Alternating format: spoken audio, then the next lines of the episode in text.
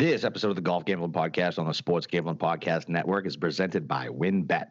Sign up using our free link and receive $500 risk-free bet. That's right, 500 bucks. And if it you send in your first bet slip, you'll get a free t-shirt. Head over to sportsgamblingpodcast.com slash win for a $500 risk-free bet. That's sportsgamblingpodcast.com slash W-Y-N-N. We're also brought to you by Better Than Vegas. Better Than Vegas is the home for the avid sports bettors, providing insights, analysis, and free betting picks. Better Than Vegas, it's like YouTube for sports betting. Make sure to subscribe to our page so you don't miss a pick. SportsGamblingPodcast.com slash BTV. That's SportsGamblingPodcast.com slash BTV.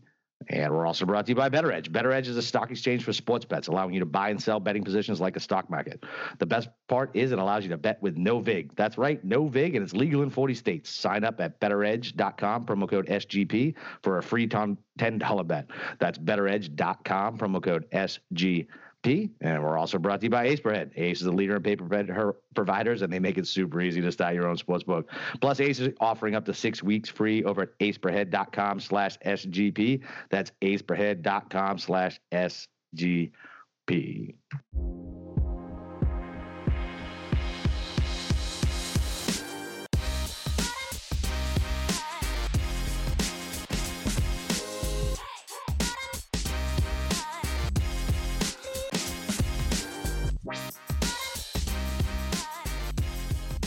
All right, welcome back, DJs. It's time for the DFS and betting breakdown for the Sony Open. It's Boston Capper with the god of golf, golf himself, Steve Schirmer. What's up, man? How you doing, man? Not much. I am ready to break down the Sony Open here. There are. Uh, it, it's good to have a full field finally, and uh, you know, I mean, we, so with the Golf Gambling Podcast, we split up the week into two parts, but uh, we probably will still end up doing an hour and a half anyway, just because that's what we do. That's what we do, baby. And uh, I do have uh, a head cold, so I apologize for any uh, gravelly, more gravelly than normal voice and uh, any sniffing that makes it through uh, the microphone. So yeah, listen, man, I'm excited. Uh, like you said, full field.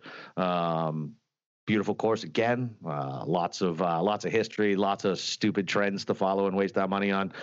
so hopefully, hopefully we can find the right trend. And, and listen, man, green screens last week. Let's keep it going, man. Two weeks in a row. Let's go. Did you know that I think Sony is the longest tenured sponsor of any tournament in the really? PGA Tour?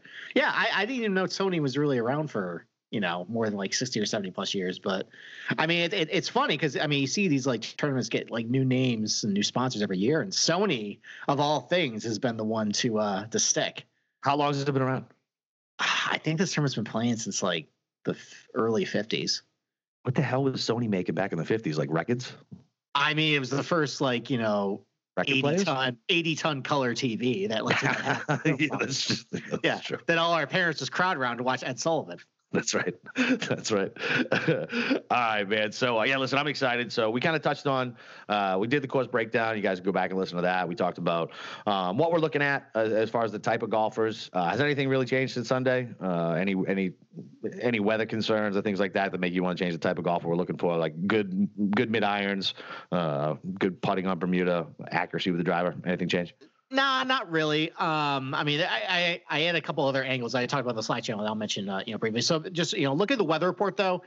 Might get a little bit of rain on Tuesday and Wednesday. That'll soften up the course a little bit. That might make it maybe a little more advantageous for the putters. You know, generally when you get these soft PGA Tour birdie fests, you know, usually just turns into a putting contest. So that might end up doing that. But otherwise, I mean, the weather looks great. You know, low 80s all week. Uh, some small chance of showers during the tournament. Nothing too um, significant. Nothing like last year where it basically was a downpour and they had to play preferred lies in the final round and there was mud balls everywhere. And that's why you saw some guys like, you know, you had this perfect shot in the fairway and they would blast off the planet, you know, 80 yards left or right. So, but, uh, you know, the wind doesn't look too bad either. Um, you know, maybe 10 to 15 mile per hour winds on Thursday, maybe some double digit wins on Sunday. But honestly, for Hawaii, that's really not that, you know, that bad. These golf courses are kind of, you know, built to handle at least some moderate wind.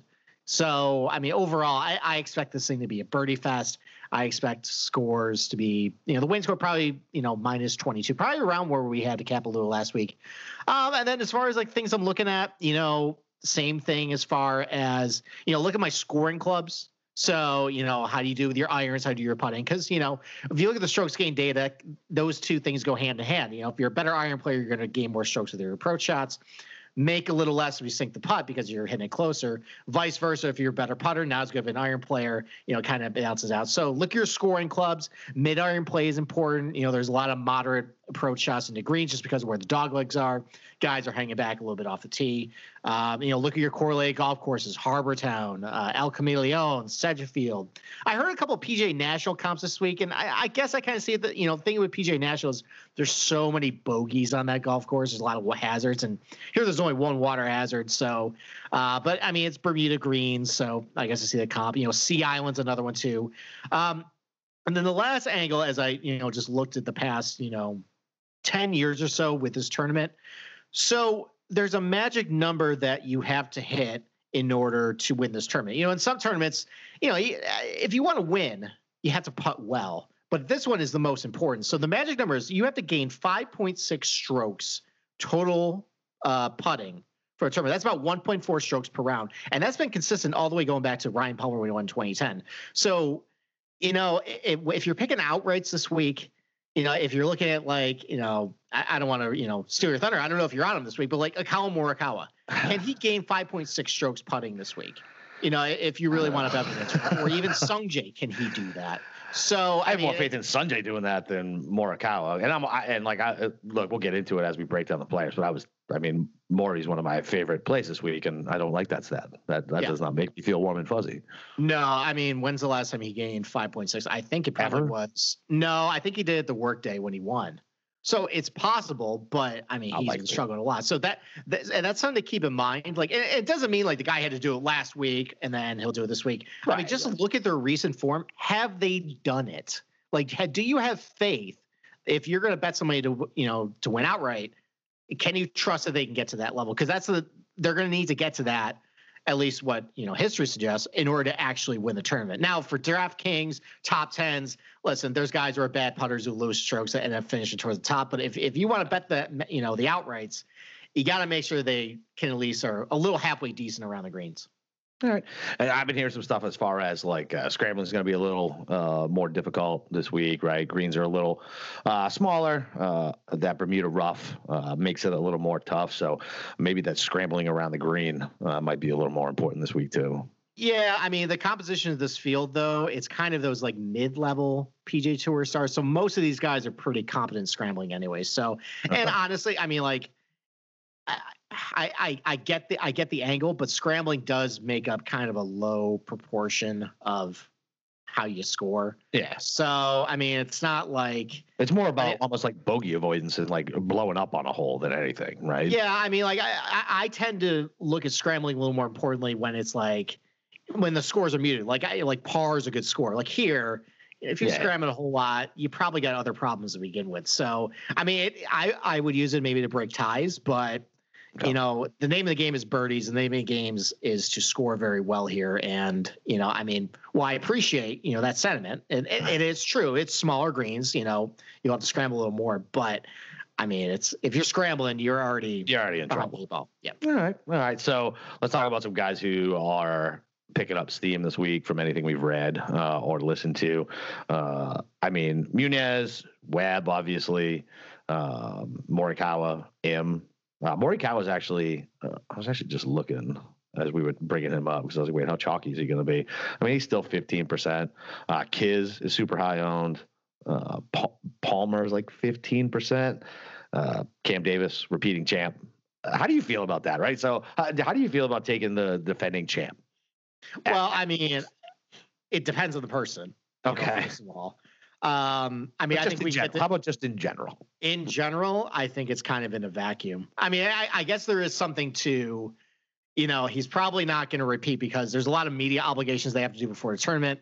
You know, now with COVID, I mean, that's a little less now. You right. know, you have to worry about it. So, I mean, I guess that's an angle there. But just in general, you know, take out this giant pandemic and there's, you know, 75,000 fans on the golf course, right. full media, you know, asking questions. Usually that's not really a good thing. It's, that's why it's kind of hard for guys to go back to back year over year because there's a lot of obligations they have to do pre-tournament.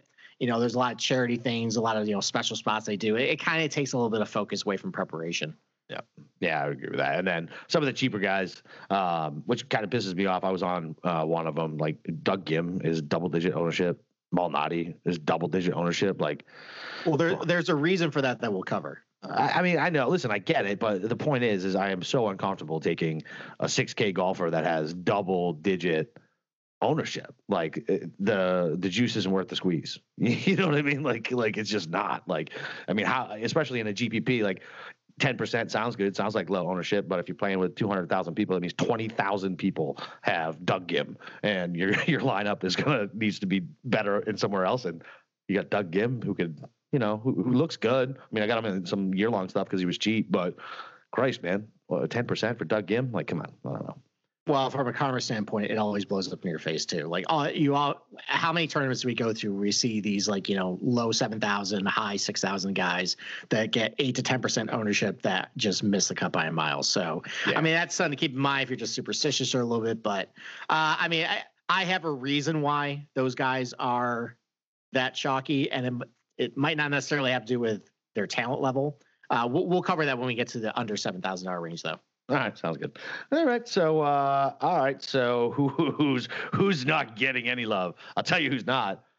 Decky. Nobody is touching that dude. That dude has like full blown leprosy. Like his limbs are falling off, and people are giving him uh, a wide berth as he's walking walking down the street. Um, anybody else that really jumps out? I mean, Harris English because he just won last week, but I mean, I'm looking today, he's still over ten percent. Yeah, I mean, it, the, the, Harris English hate is more from the mainstream podcast that just, well, you know, well, he's, you know, he's not focused and he's probably went out partying. And I mean, never mind that Harris English is probably a God fearing, you know, born again Christian that probably hasn't touched a drink in, you know, 10 years. yeah, so who knows? We have no idea what he's doing. I mean, I, I the, it's definitely narrative street why you know, someone like Harris English or even Joaquin Niemann a little bit too, just because they were in a playoff. So, you know, do they still have their edge? You know, you're right about Hideki. He is kryptonite. Um, I I threw out on the podcast you know, on Sunday that maybe there's an alternative angle of, well, you know what, listen, he's a good iron player and, you know, maybe we can do that. No, I mean, even I, when I populated the stats this week, there's a lot of things that I just didn't like seeing. And no one is making that argument for Hideki this week. So, I mean, there's a lot of leverage for him. We'll yeah. cover him once we get to It's only leverage if he does something. If he doesn't well, do anything, you just look like a fucking asshole. Right. Uh, I mean, Mark Leishman again, you know, no one's buying it. He's seventy nine hundred bucks this week. I, I, don't know about that. Billy Horschel's not getting a whole lot of love either. Uh, and then Matt Kuchar, just you know, in spite of being, I think, the 2018 winner here and just really good course history, just has not played very well. And I think people are questioning why he's priced this high. We'll uh, we'll, we'll get we'll talk about him when we get to the uh, the eight thousand dollar range a little later.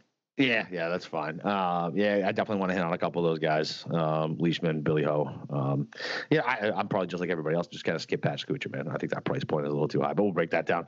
All right, so the golfers over 10K, man. Uh, I mean, it's pretty straightforward here, right? You got Webb, uh, English, who just won, Morikawa, Niemann.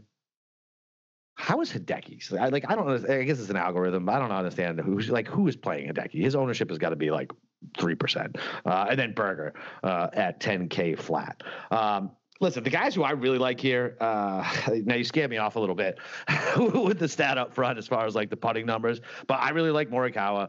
Um, he's really good with his mid to long irons, and that's really important here. And I feel like if he can be accurate with those, he's not going to have those 10, 12 foot putts that he's going to have. Maybe he'll leave himself six, seven, and he can make them. Uh, and then uh, I like Berger.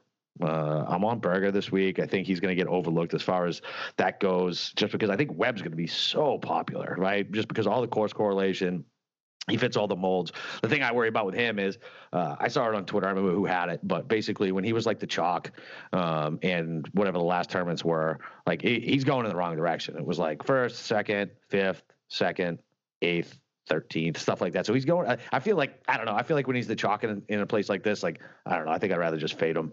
Um, and I don't. I don't want to take English. And it, it it really is just from the price point. It's not even that he won last week. He's got a great course history here.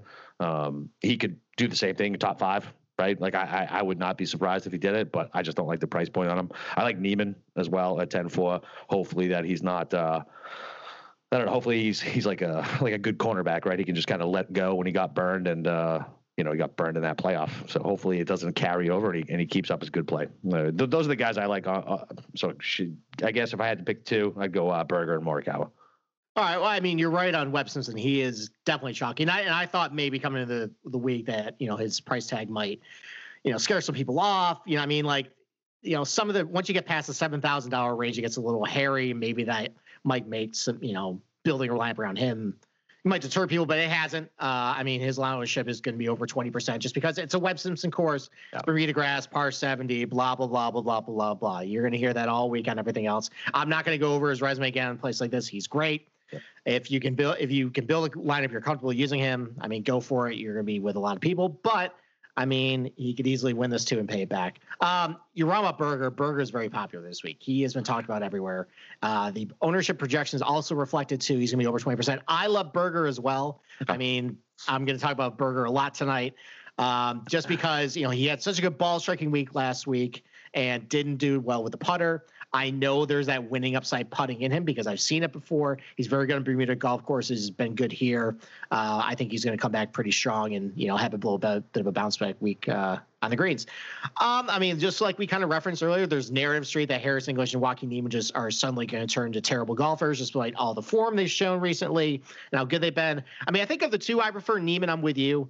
Um, I think he's a little better ball striker. Um, but I mean, I could see Harris English come back with the top 10 too. Yeah. I mean, and, and, I think a lot of people are being scared off. And honestly, both their ownership percentages are pretty depressed right now. Yeah. So, I mean, maybe you can get some people napping. I mean, listen, I mean, JT went back to back at the Kapalua and the Sony once upon a time. Yeah. So, I mean, it is pop possible in order to do it. So, you know, who knows? Um, with Morikawa, I mean, listen, he could finish top 10.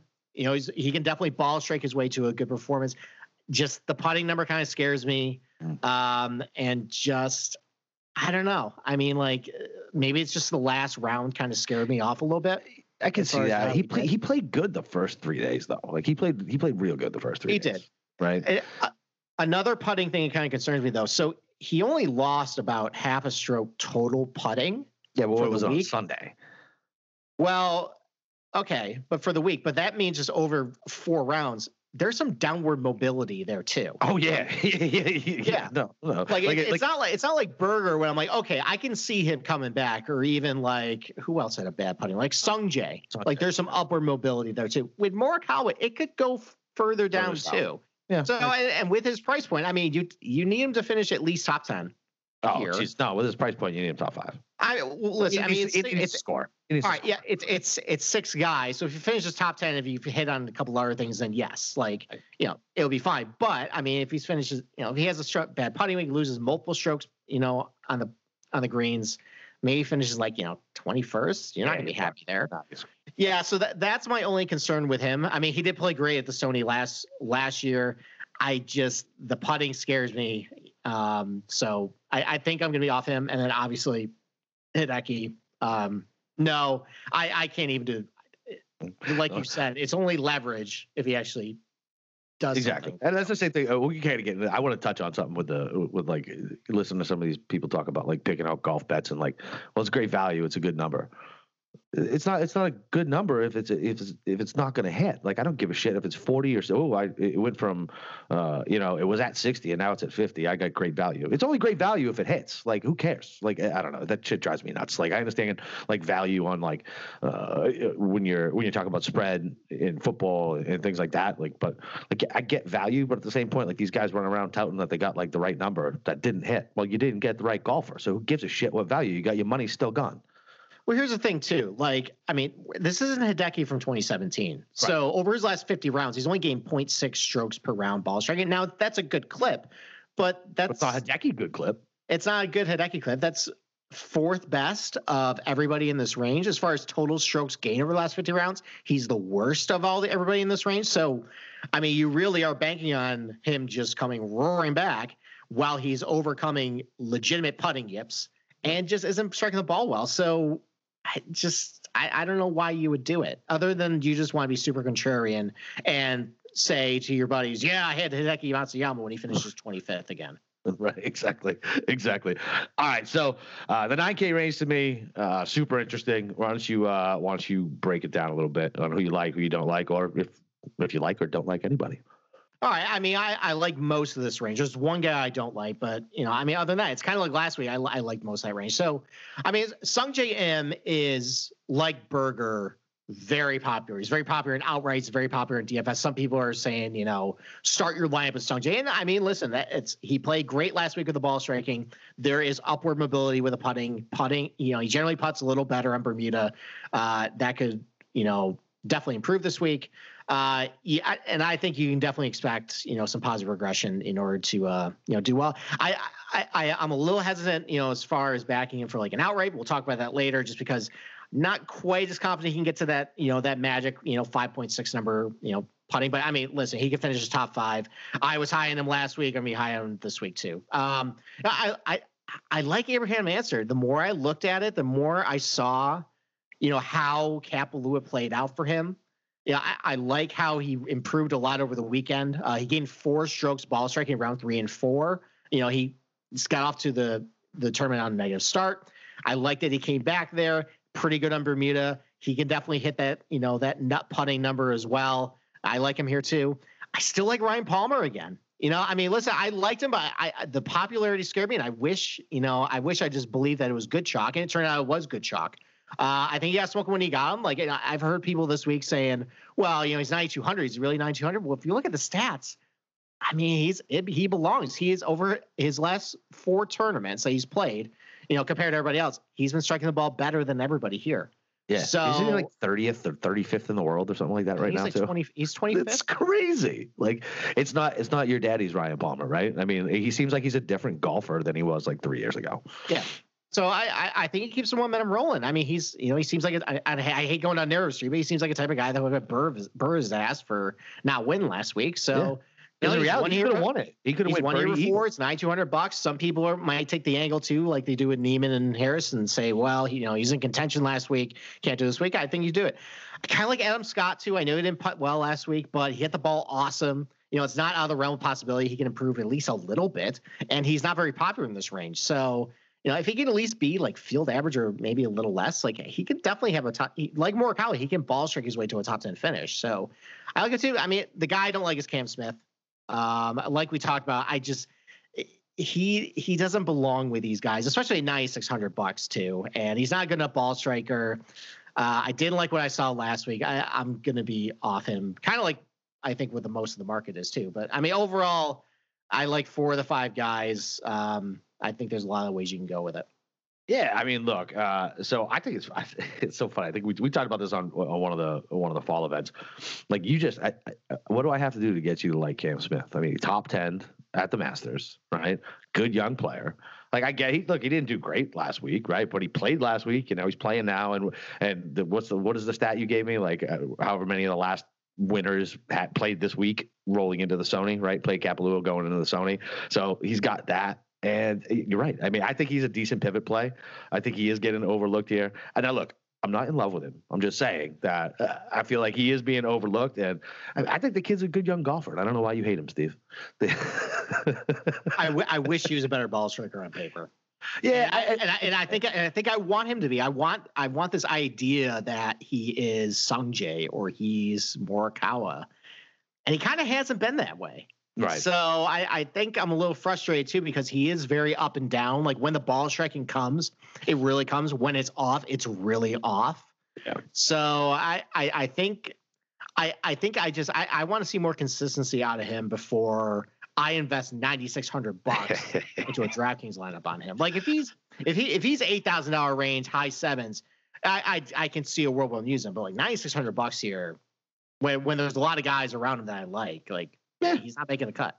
I mean, uh, listen, I get it. Uh, so I just, I don't, I can't trust Adam Scott. I know the ball striking, and I know the interview after Thursday or Friday, whatever day it was. He hasn't hit the ball this well in like four years. Dude still can't putt. He just can't. Like, and I don't know. I just don't trust him. That's it. Like, I, I have no other reason other than I just don't trust you. So I'm not going to spend the money on you. That's it. Like, I, like, I, and I get it. Like, he can't ball strike his way, like, into contention, but Christ, man, there was there was uh, there's so many frustrating golfers when you have money on them or they're in your DFS lineup and you're watching them line up for a four foot putt and you have to worry about it. like that is that there's there's no reason to put yourself through that strain over four days, right? Like listen, there's enough there's, there's enough stress in gambling where I don't need to just do that to myself. Um, so I'm gonna pass on Adam Scott this week. Yeah, but I agree with everything you said about Palmer and him. Um, I really like him. Everybody likes him. There's a reason why everybody likes him, right? Like whatever. Like he's he's going to be good. Like you said, putt's good on that, and he could definitely improve his putting numbers. And I mean, he was he was he was hanging around. I mean, I jumped on him on Friday morning, and then I think I doubled down again on Saturday morning. you know what I mean? Like whatever. Like I think he's going to be good. Um, I think I think the kid probably needs to learn how to take a break a little bit, like hopefully a little bit more this year, so he doesn't. I feel like last year he just kind of faded, uh, or the year because he just plays. He never stops playing. Like, bro, take a break. Like, go to a spa. Like, stop playing every single week, and and you're wearing yourself out. I get he's like 22 or 23, however old he is, but yeah, you can't play that much golf. A uh, quick update on Sung Jae from last week. Uh, I had speculated that he bought his house in Dallas. Oh yes, uh, it's, it's actually Atlanta. Oh, okay. Oh shit. Oh, he's about to go downhill with all those titty bars down there, bro. Oh man, that's it. He's he's gone. Like now he needs to play golf every week. I forget what I said, Sungjae. Don't go home. Stay golfing because you'll never leave. Like it's uh you ever been down there to uh to the titty bars in Atlanta, Steve? I've never been to Atlanta. Okay. Well, they're nice. Um, anyway, all right. So before we get uh, down to a big range, the eight eight to nine thousand dollar range, to let you know that we're brought to you by WynnBET a $500 risk-free bet. Send in your first WynnBET screenshot to podcast at sportsgamblingpodcast.com to get a free t-shirt. Tons of boosted bets, including a wheel to spin boost parlays. Perfect for DGens only. WynnBET is currently online in New Jersey, Colorado, Michigan, and is coming soon, and more states are on the way. If WynnBET isn't active in your state, you can still get a free t-shirt by referring a friend. Sports Gambling Podcast slash win. That's sportsgamblingpodcast.com slash W-Y N N. All right. So 8K range. This is a pretty big range, right? We got Kiz, Henley, Billy Ho, Old Man Johnson, Kuchar, Garcia, Brendon Todd, Lanto Griffin at 8,100, uh, CH3, and Erik Van Rooyen.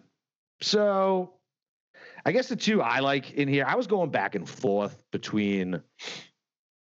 I, I, I like Sergio.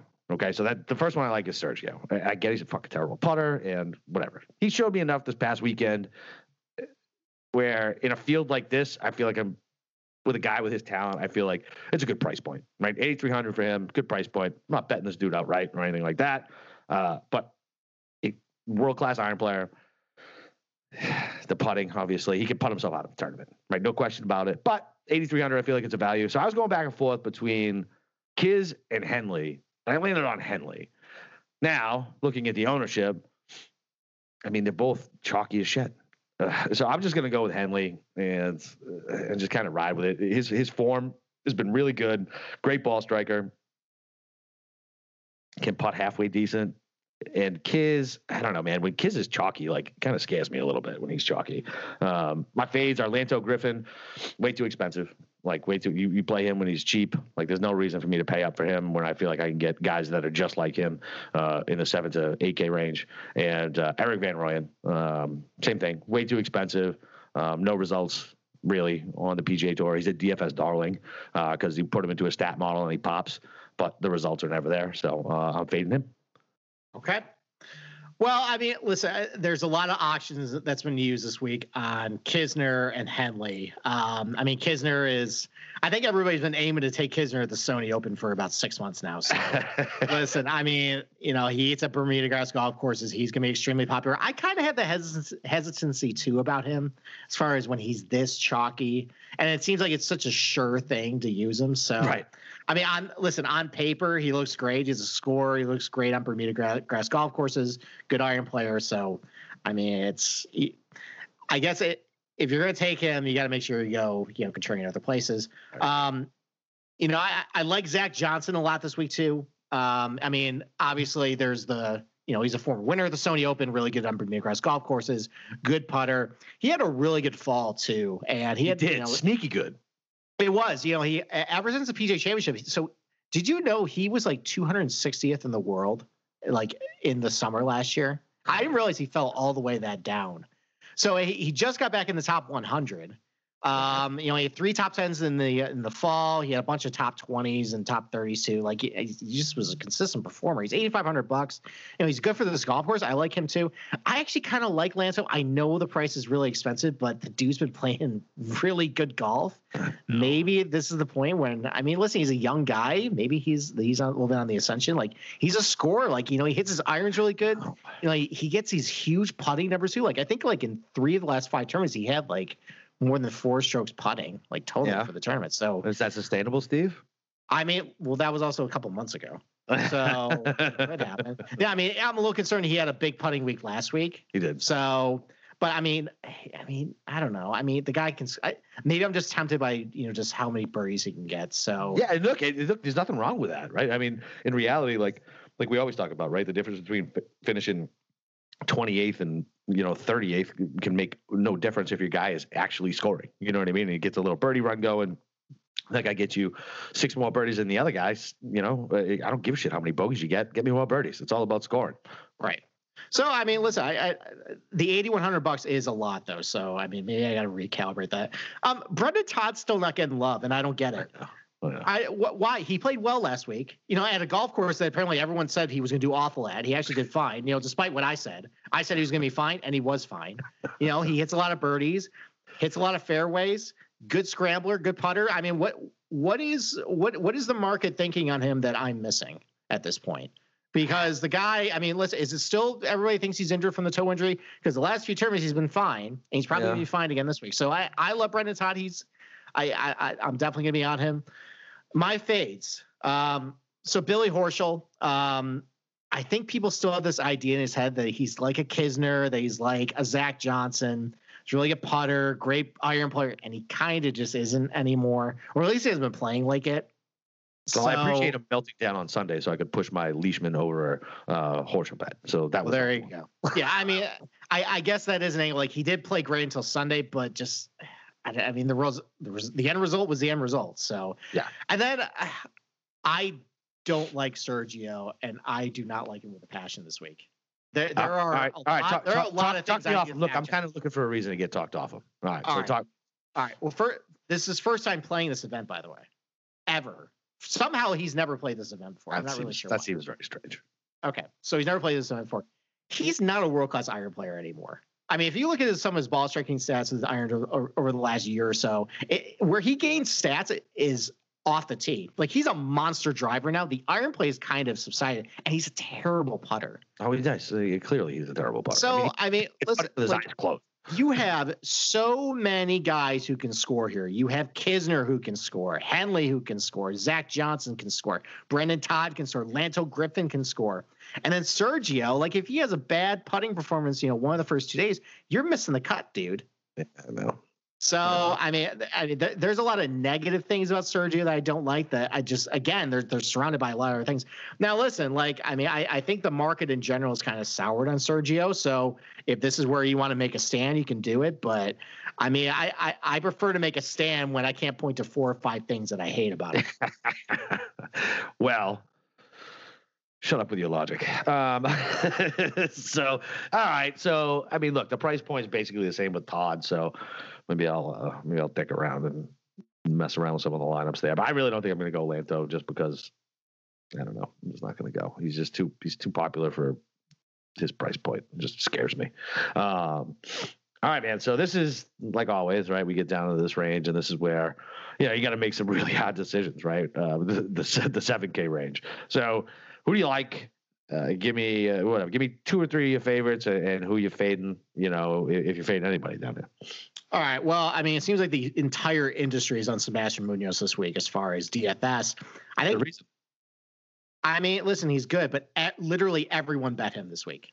Everyone bet him at 65 to 1 to win this tournament. So, so yeah. I'm actually going to go with another guy, 7,800 bucks, who I really like. That actually looks better in the stat sheet to me. That's Brian Harman. The dude just consistently piles out top 30s ever since the middle of last summer. Great putter. He's an okay iron player, but he's good on Bermuda, good at this golf course you know, it, he feels like that safe, vanilla, boring option that you have.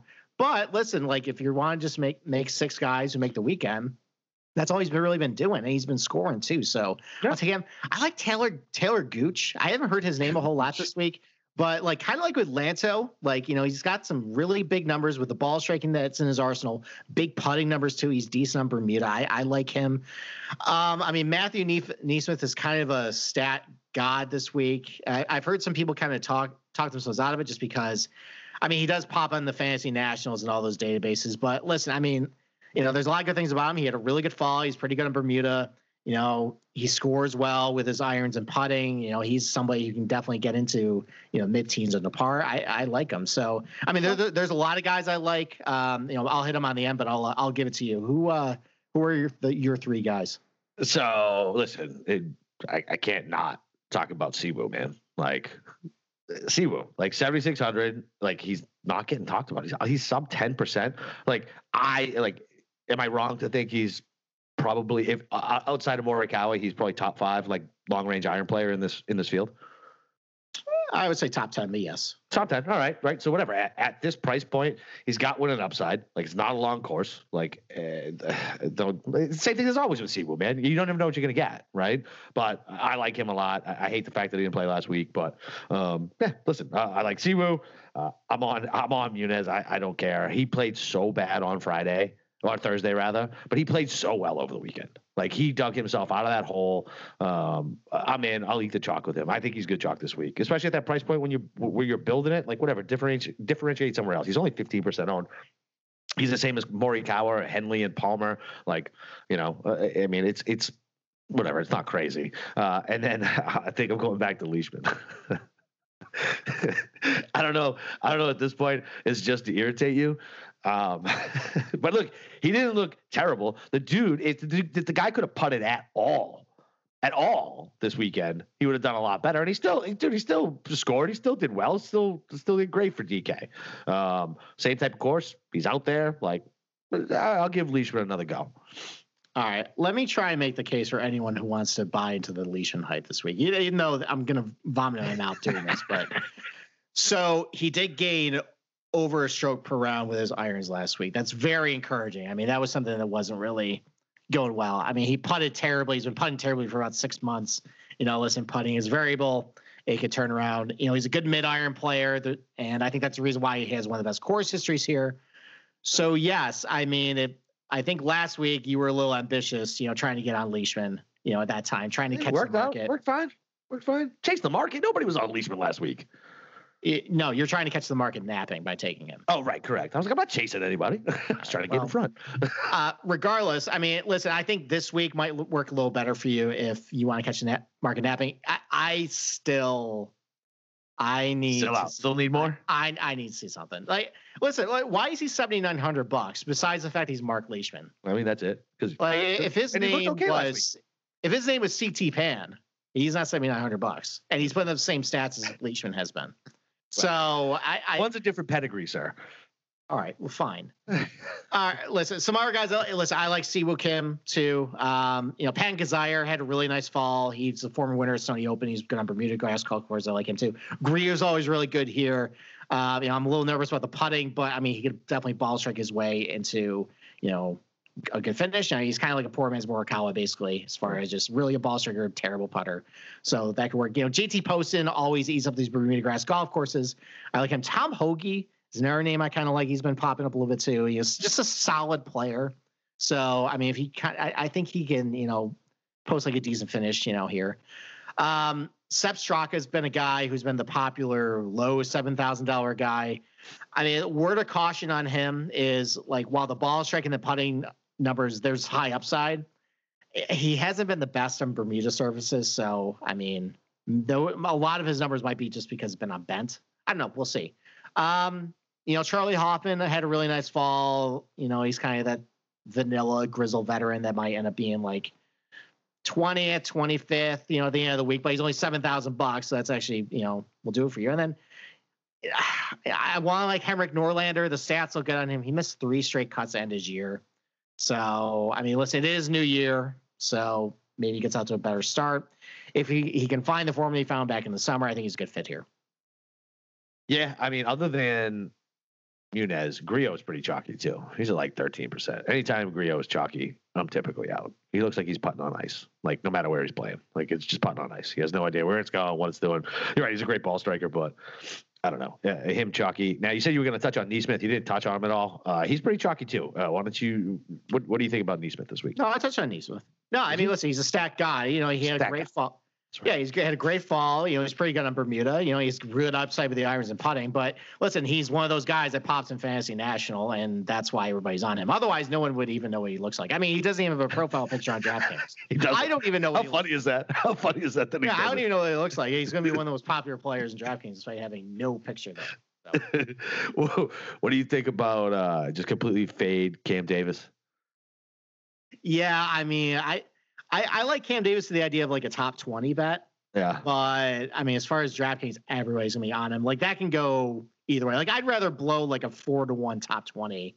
Yeah, yeah, yeah. Like, all right, throw that away as far as like ruining a DraftKings lineup. So yeah, I'm, pro- I'm probably out on him. Uh, okay. This week. All right, I'm fine with that. Um, all right, before uh, before we go dumpster diving, man, we haven't been dumpster diving like real dumpster diving uh, in a while. It's uh, it's been a while since uh, we actually have a full field now. Now we have some true. Who who who who is that? And then you gotta like Google them and look at their PGA stuff. Uh, I gotta let you know that we're brought to you by Better Than Vegas. It's like YouTube, but for what DGens only care about sports betting. The best part is, is you'll be able to get free video picks from the SGPN crew. Make sure to subscribe to the SGPN page, Sports Gambling Podcast slash BTV or dot com slash BTV, so you don't miss out on any of our videos. If you're subscribed, you'll get a notification every time a new SGPN video is posted. Uh, last week I was on there showing my pretty face. We did. Uh, I pushed two, hit the JT. We didn't hit either of our outrights. Uh, but it's still profitable. I think I gave it another uh, matchup winner too. I can't remember. We did two pushes, two wins, and the outrights are whatever. I mean, hit the outright, then we're doing wheels, bro. Um, and then, uh, so listen, just make sure you go to sportsgamblingpodcast.com slash BTV to subscribe to our better than dot Vegas page today. That's sportsgamblingpodcast.com slash BTV.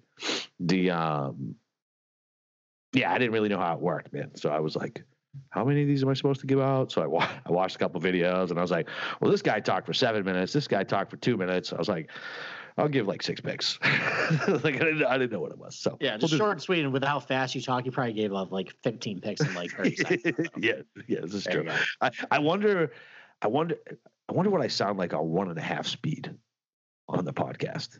I mean, probably what you sound like at 10:30 p.m. on the Masters podcast when you got 88 gin tonics. Shut up. Uh, all right. so dumpster diving, man. So there's only a couple guys. Uh, and, and like I, we touched on at the top of the podcast, like Ghim jumped out to me uh, just because like I tagged him in like year long stuff. Um, but he is so chalky at 10%. That's tough. Uh, like we said, Malnati, if you want a cut maker, uh, my boy Shank, I can I can see your eyes rolling now, because uh, that's what he does. He makes cuts. He's not good. He's not going to do anything but hopefully make the cut for you. Uh, but I like Oppenheim again because he is such a good putter. Uh, if he can just make if he can just make the cut, I feel like he could make some noise on the weekend. Um, and then Wes Bryan, like everybody forgets about Wes Bryan. He's still on the whatever it is, the injury whatever exemption or whatever you call it, and dude's good. Like he is good. Like he top ten. I think the last time we talked about him. We're gonna say my thoughts about Wes Bryan for a little bit. So, and by the way, uh, usually walk away when uh, we do a little segment. Um, you're gonna sit down because I need to talk to you about him. So you're you're saying that chair. You're not going to go get another drink. So all right. Well, you, listen, I, well, I'm going to go get my beer now. You talk about you okay. go talk about you talk about the six Ks. all right. So I'll, I'll just I'll just have a little fireside chat with the audience here just by myself. All right. Fireside fireside, right. fireside with Steve. yes. There we go. So uh, one of the things that's kind of weird looking at this under 7,000 race. And I remember looking at a couple of these weak fields in the fall events, and there was a lot of guys under $7,000 I liked. And I mean, I, I would think, excuse me, that you know, listen, this is a stronger field. There's some guys at the top. Push some little better names down below, you know, seven thousand bucks. This is ugly. I mean, there, there's not, excuse me, a, a whole lot to really deal with, and I think that's kind of why everyone's kind of gravitating towards the same guys because there's not really a whole lot to pick from. So, I mean, listen, Doug Ghim, I love Doug Ghim. I think he's a really talented young player. I think he's going to really come into his his own this year. Um, but everybody's on him, so you know that's not great. I mean, Brian Stuard's got a really good history of these types of golf courses.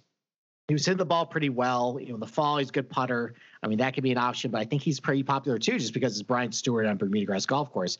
Michael Thompson, you know, he played last week, and I mean, it didn't really go so great for him. But I mean, just at his core, he's been hitting his irons a little better lately. He's a decent putter. He doesn't have a great course history here, but I mean, we're kind of just, you know, we're basically a little desperate right now. So, like, I mean, like, you know, Peter Malnati is like another name down here just because we did in the fall. Is is it over for him though? I mean, I think he kind of struggled a little bit, you know, after what was it, the uh the Sanderson or the uh no, the Shriners when Shriners. he was really good. And then he was first round leader at Bermuda, and then kind of ever since then he has been good.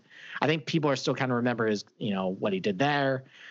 I, I don't know. Is it over? I'm not sure. But um, you know, Andrew Putnam is like a name down here because he's done well at the Sony before you know, Brice Garnett typically does well these types of events and these types of golf courses. And then, you know, Michael Gligic, you know, he was pretty popular in the fall. He did okay. But I mean, honestly, looking at where these are, I am definitely taking more of an approach as we are doing a balanced build because yeah. I don't really want to be down here all that much under seven thousand bucks.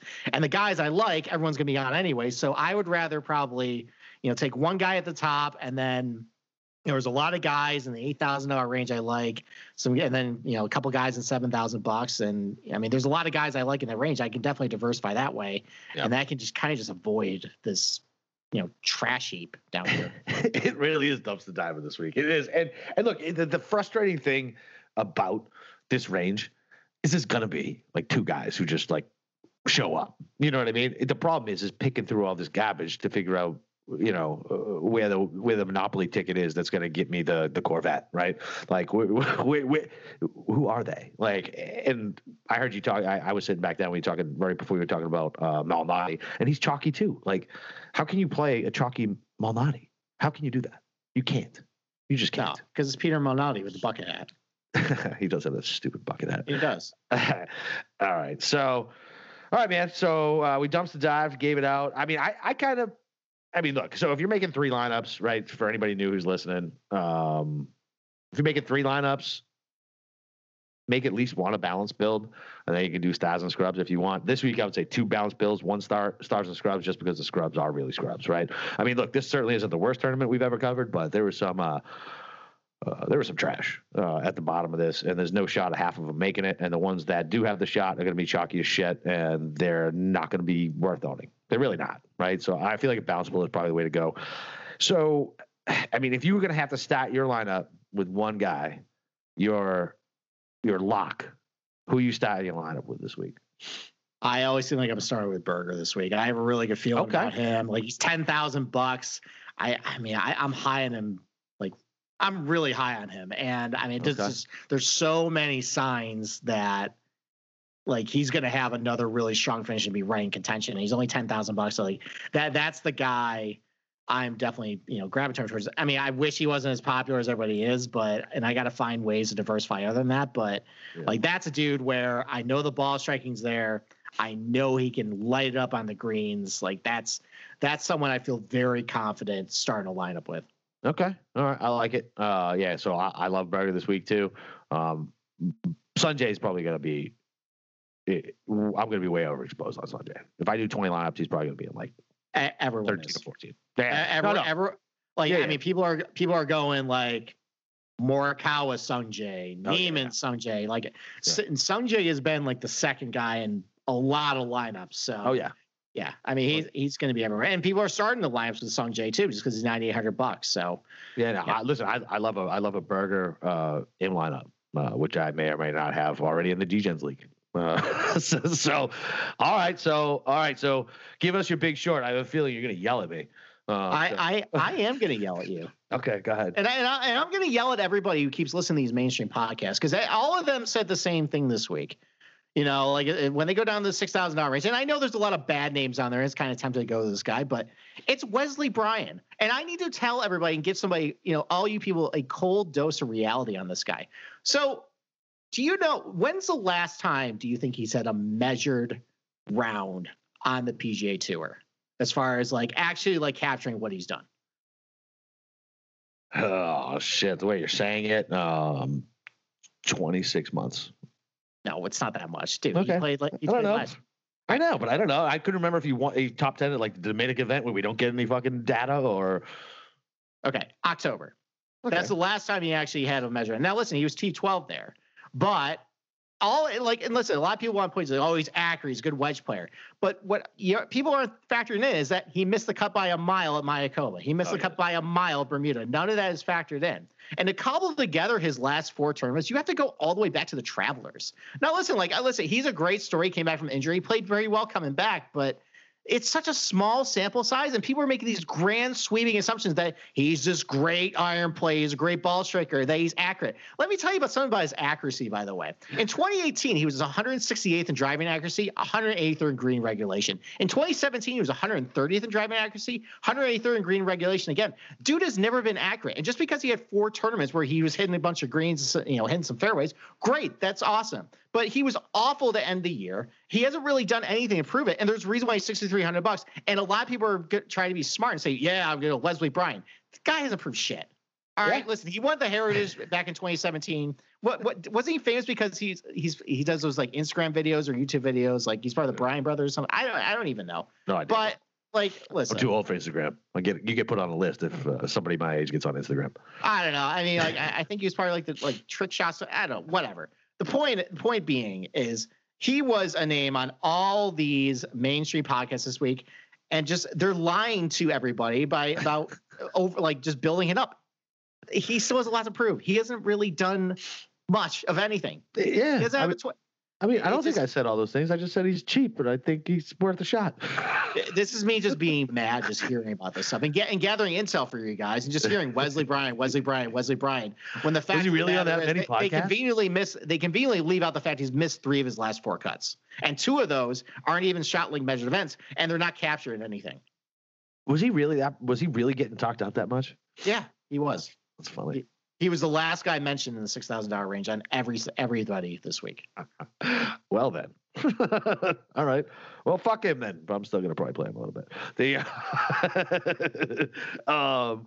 All right. So this is a new segment for us. We used to do. Uh, we used to do um, a different sponsors thing. So, uh, but we're doing the one and done this year. Uh, we're doing the, the the whatever it is, the Pat Mayo Cup or whatever it's called. Um, and so we'll be uh, we'll be in that. We got two teams, and uh, you're gonna hear us argue or, or spitball and, and try to figure out who you want to use. Uh, and this is my first time doing a one and done. I've heard it. I've always wanted to do it. I'm pretty fucking excited about it. Um, Steve, how many have you done one and dones before? I have about. I mean, I'm familiar with the process and what you really need to do. But I mean, basically, in something like this, a large tournament, Yeah. you got to basically pick the winner every week. Right. So I mean, there's there's kind of a couple schools. Of, sounds easy. We got this. there's kind of a couple schools of thought here. Either you want to get out of the gates pretty Hot. big. Maybe this might be an opportunity to maybe go a little bold, a little off the wall, just because there is a lot of time to still make it up. Um, so I, I think probably the first thing we got to do is go over the candidates this week. So I mean, obviously the chalkier names are going to be Webb Simpson, Daniel Berger, Sungjae. I think most one and duns entries are probably going to gravitate towards those guys because they're pretty safe. They have good histories on Bermuda. What are you What are you waiting to save them for, other than Simpson on the Wyndham?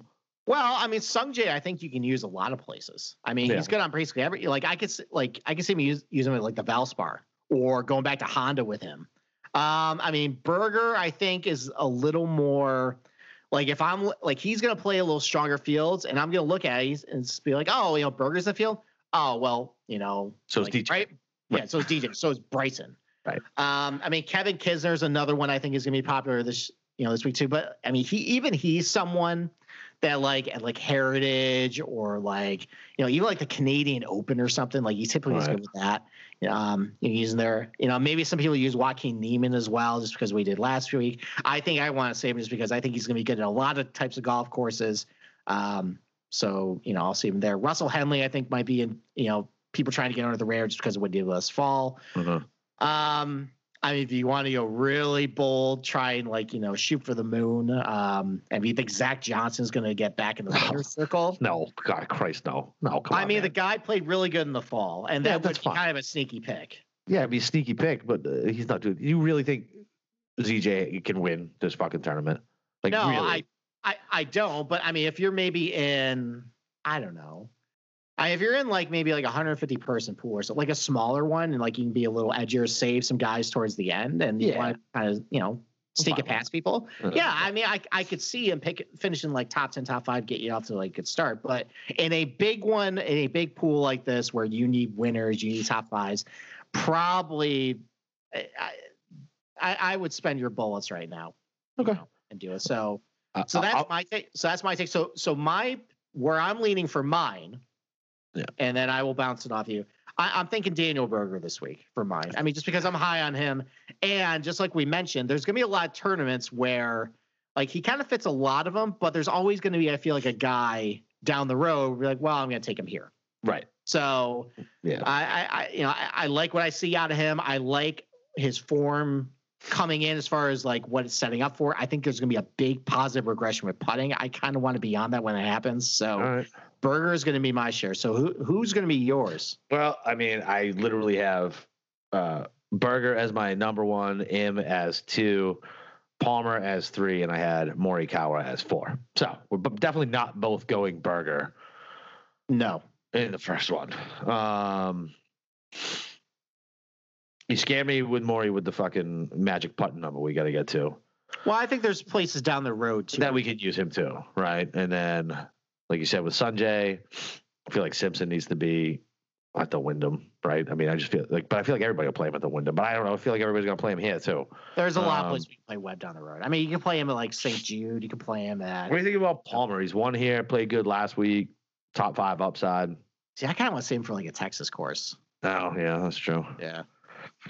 Fuck man. Um, This, this is your call, though. I mean, I, I I just answer questions, but this this is uh, you know, you, you control this share of it. oh yeah, I know. And it's just so you're using Berger. I wanted to use Berger. Should have went first. The the um. All right, so I think. I think people are gonna use kids. Where else can we use fucking kids at? You can use Kisner Heritage. You can use it like the Canadian Open. You can use them at you know Detroit Golf Club. Um, you use them with Wyndham. You know, if you use Webb before that, uh, you use it at Valspar. You can use them. There, there's a lot of places you can use Kisner still. what about Ancer? Where else can we use Ancer? We played any tournaments down in Mexico other than So uh, they actually moved the WGC GC Mexico. they It's moved no it. longer there. It's actually going to be uh, at Concession in uh, where is that? It's uh, south of Tampa. Oh shit. Yeah. Um, I don't know. Cool. Maybe I'll go watch the WGC. It's, it's wide open down here. Uh, go down there and get on the get on the course. Um, I mean, you can use him down the Texas golf courses too. He's been pretty good there. so I guess it's between. I guess it's really between. Ancer. This is riveting fucking podcasting. I'm sure. Uh, Ancer, Munoz, and You're going to go Munoz? One and done? I mean, when the fuck else am You I going to use him? scolded me for Zach Johnson. Yeah, I know, but when else am I gonna fucking done. use him? You took the guy I wanted to use. Now I'm all fucking flustered. Uh, so Ryan, so so I guess it's between Palmer, Munoz, and Ancer for me. Uh, how do you think Niemann's gonna be popular? No, I mean, I think Webb, Berger, and Im are going to be the most popular names. Right. Um. All right. As of right now, I'm gonna go with Palmer. That's a good choice. I like it. Yeah, I'm gonna go with Palmer. Fuck it. Uh, I'm gonna go with Palmer. Okay. We'll see. We'll see if it works. All right. So, uh, well, that was uh, that was fun. We promise we'll be faster next week, uh, without so much awkward silence. I'll have more names. Uh, um, all right. So, before we get to the uh, to the betting card, uh, we got to let you know that we're brought to you by uh, Bettor Edge. Better is a Bettor Edge is a stock exchange for sports bets, allowing you to buy and sell betting positions like the stock market. The best part is it allows you to bet with no vig, and since you're buying positions from other sports bettors, there is no house. You can play for money in 40 states. Plus, we get weekly contests going uh, with them for our listeners. Uh, there's a they're back with a divisional playoff round competition. Ten dollars to enter. Each user will start with a balance of a thousand to wager on multiple events. The player with the highest earnings will take the entire pool of entry fees. Sign up today at bettoredge.com and use the promo code SGP for a free ten dollar bet. That's B E T T O R Edge.com. Promo code SGP. All right, cool. So I got the divisional round one. I'll jump in on that one because I felt like I missed out on on last weekend's because I was too busy. But uh, I'm gonna get on this one. Um, all right, man. So betting cat time. Where do we want to start? Well, why don't we give Moonoff what he wants? And uh, if, if anyone's new, by the way, uh, Moonoff is a uh, fan of ours in the Slack channel, and he is a first round uh, leader expert. Fucking idiot savant. And I, am not calling him an idiot, but Jesus, he's like Rain Man with that shit. It is fucking ridiculous. I like, think he hits like I think he hits 50%. Oh, which hitting 50% on guys who are like 40, 50 to 1 are yeah, that's pretty good. Yeah, it's pretty fucking good. Yeah, it's uh it's it's insane. Like he really is Rain Man with that shit. It cracks me the fuck up. Uh, All right, so uh, why don't we start with first round leader? So the last five years, um, we got Kyle Morikawa last year for starting at 65. Um, something called an Adam Svensson he had a 61 here. I cannot tell you a single thing about Adam Svensson. So, uh, so if you can't I, tell if you can't tell somebody anything about him, nobody can. No, I mean, listen, I'm Rain Man of you know the entire golf you know industry, and I don't even know who this guy. Is. So, but yeah, it's just 61, so that's great. Uh, a little more mainstream. Uh, the year for that, Chris Kirk and Zach Johnson, both two guys who've done really well. Wiley, 63 is there. Year before that. Justin Thomas had a 59 on his way to a minus 27 winning score. And then we had a five way shootout uh, the year for that between Brandt Snedeker, Kevin Kisner, Morgan Hoffman, Vijay Singh, and Ricky Barnes. Uh, they all shot 63. So, I mean, listen, there's a lot of guys on this list, you know, save for Adam Svensson, who you would probably expect to do very well. Why like, you know, a lot of you usual suspects. You got your Zach Johnsons, Chris Kirks, Brandt Snedekers, Kevin Kisner. So all those guys, you know, are pretty good mid iron players. They can get hot with a putter. So that's kind of the you know a theme to you know where I'm going first on leader. So uh, since I kind of stole your thunder with one and done, so why don't you kick it off as far so, as who you like? So Si Woo, 75, right? Anytime I'm talking about like longer range irons, like uh, for some reason, he, that's it. I'm to play Si Woo. And uh, Morikawa, his odds are shitty, but I feel like, listen, JT's odds were shitty last weekend and we sprinkled a little bit. And thank God I did because I basically covered uh, the rest of my stupid first round leader bets that did not work. Um, so Morikawa. I also like Palmer, and as I talk shit about Scott, but I, I like Scott at 40 to 1 uh, as well. Okay, those are interesting. Well, we did we covered none of those guys. Uh, so Webb Simpson is, is twenty to one for first round leader. He he gets off to really fast starts, and that's kind of uh, I like that price. So okay. twenty to one. Uh, I mean, I got three guys at forty five to one. I feel like get off fast starts. You know, Zach Johnson, Brendon Todd, Lanto Griffin, who you hate this week. but I mean, all those guys can pour on birdies. I like their fit for the golf course. You know, I think that's they can get off to good starts.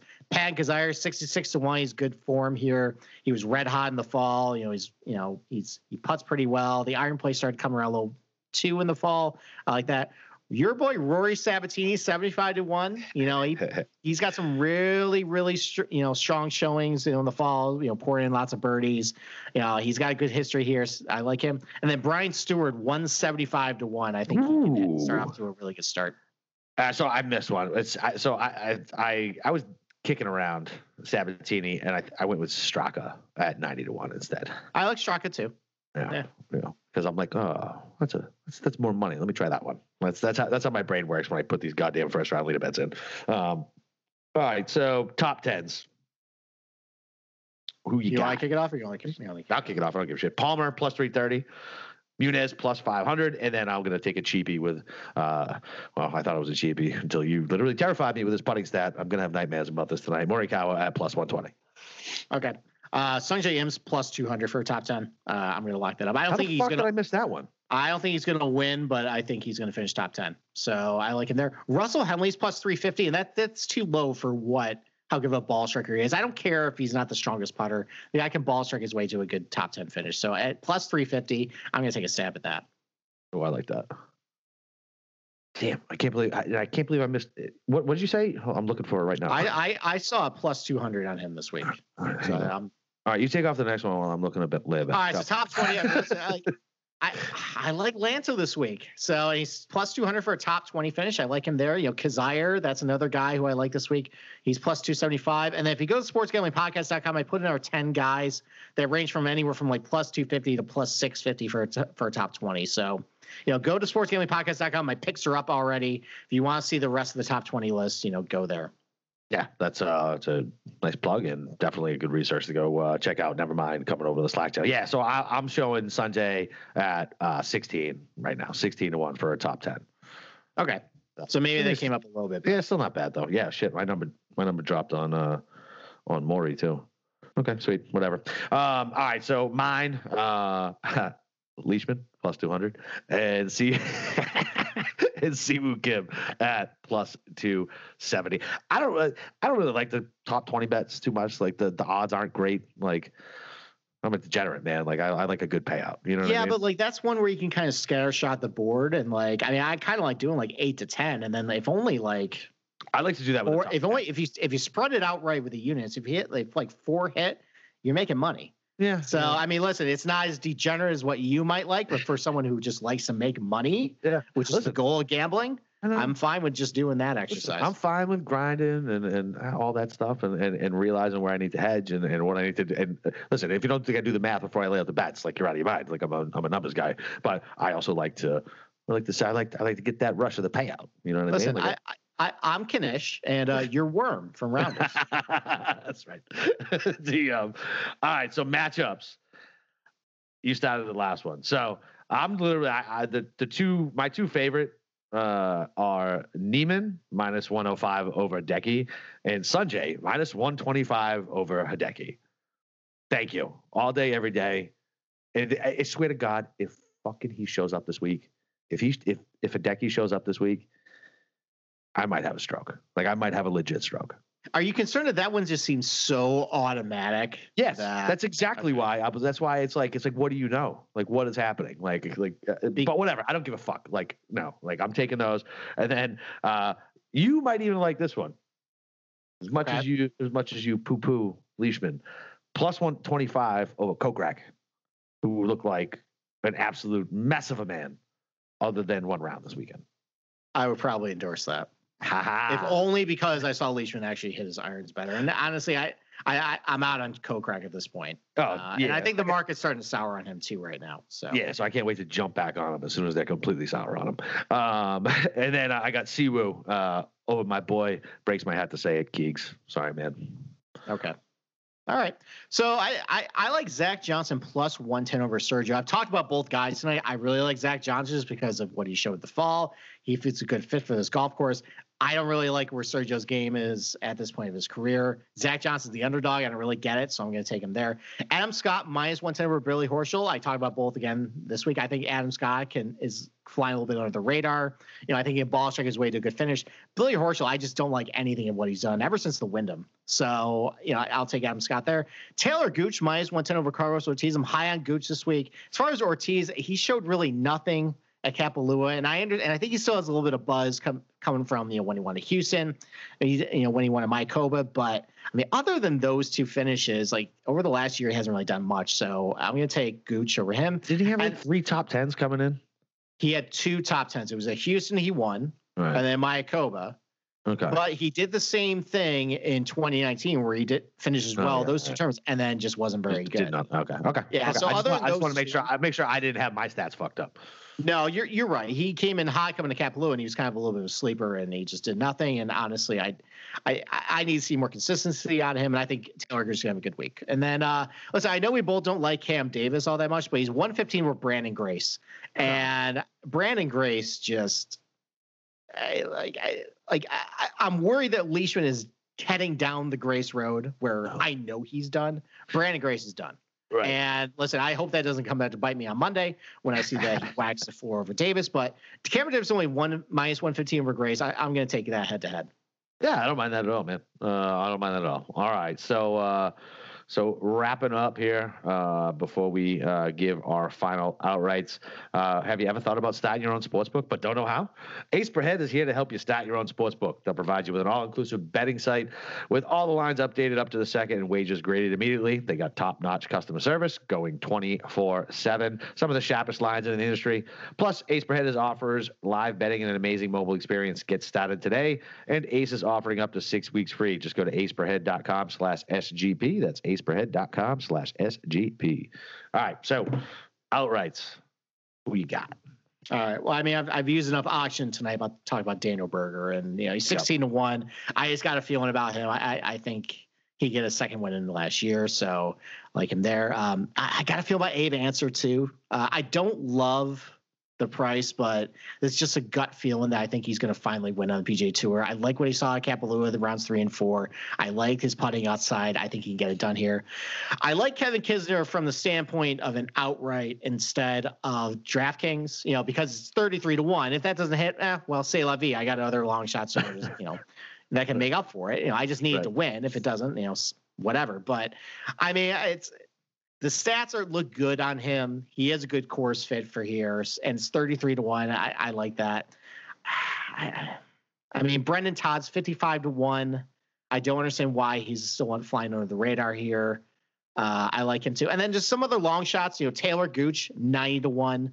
Uh, JT Poston 125 to 1 you know, I know he's got the putting upside. Like he could pull like a Kevin Na did back at the Shriners a couple years ago and gain like 15 strokes putting and run away with it.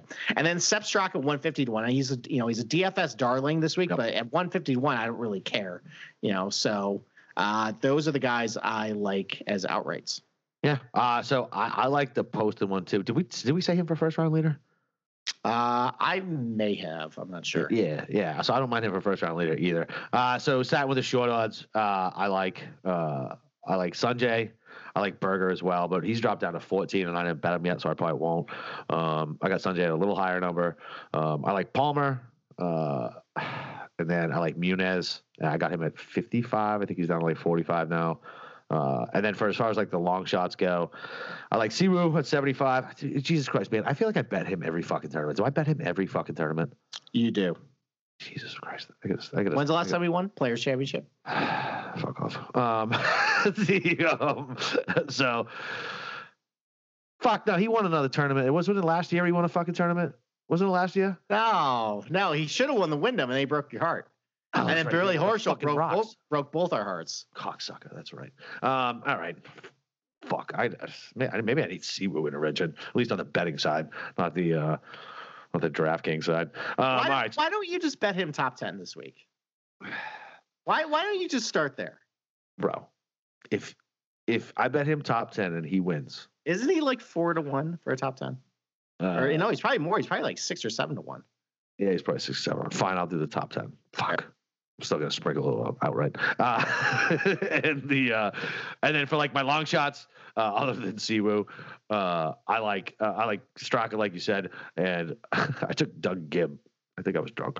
I think I was drunk after something. I took Doug Ghim. He's like 155 to one when I grabbed him. That that is money on fire. Maybe I can sell it on PropSwap or something. I mean, even, for, uh, even that's a terrible price for Doug Ghim. I mean, listen, I like Doug Ghim. Yeah, man. I know. I hear you. That's why I was like, oh shit. I think it was. I was like, wait, because I'm scrolling through my shit and I'm like, what? I bet Doug Ghim. like, god damn it. And that that kids is why you uh, don't bet and drink late late at night. That's what happens there. Good God. A fucking degenerate. All right. Anyway, uh, so that'll that, that'll uh, that'll do it for this Sony. Uh, I'm looking forward to this week come to the Slack channel, boys. Uh, lots of great content there. Steve always dropping knowledge for you know uh, he'll he'll get you uh, pre Thursday, get you any last minute updates, and then after he crunches all that data from Thursday, he gives great matchup props, who we want to grab live, uh, things like that on Friday. Um, I yell and cuss so you know, entertainment all the way around. Uh, but yeah, come check it out. Uh, and yeah, uh, Steve, anything to add, baby? Yeah, I mean, uh, you know, piggyback on that. Definitely come to the Slack channel. Uh, literally any request I get as far as you know golf content, I will give. I gave out screenshots of oh my God. everyone spam the chat gained, today. Yeah, everyone who gained at least 1.4 strokes per round putting at the Sony Open since 2010 because I was just asked and I was at work and I had free time for about five minutes. I decided just do it. So listen, any questions you have, you have an, you want to ask me about someone, I will give my honest opinion, you know, one way or the other, no sugarcoating here. So come to the Slack channel and uh, join the community. That's it, baby. And uh, we are a DJing community. Like I said, it's not just uh, golf on the Slack channel. You can slide into the NFL, all that other stuff. Uh, but listen, golf's where it's at. Uh, I mean, look, the NBA's shutting down. Football's about to be over none of you Americans, unless you live in Boston or Minnesota, uh, bet on hockey. So uh, we're about to be the only game in town. So come show some love. Come learn some shit. Follow me on Twitter, Boston underscore Capper. Uh, that's it, baby. Green screens. Come to the Slack channel. Talk to you, DJs, next week.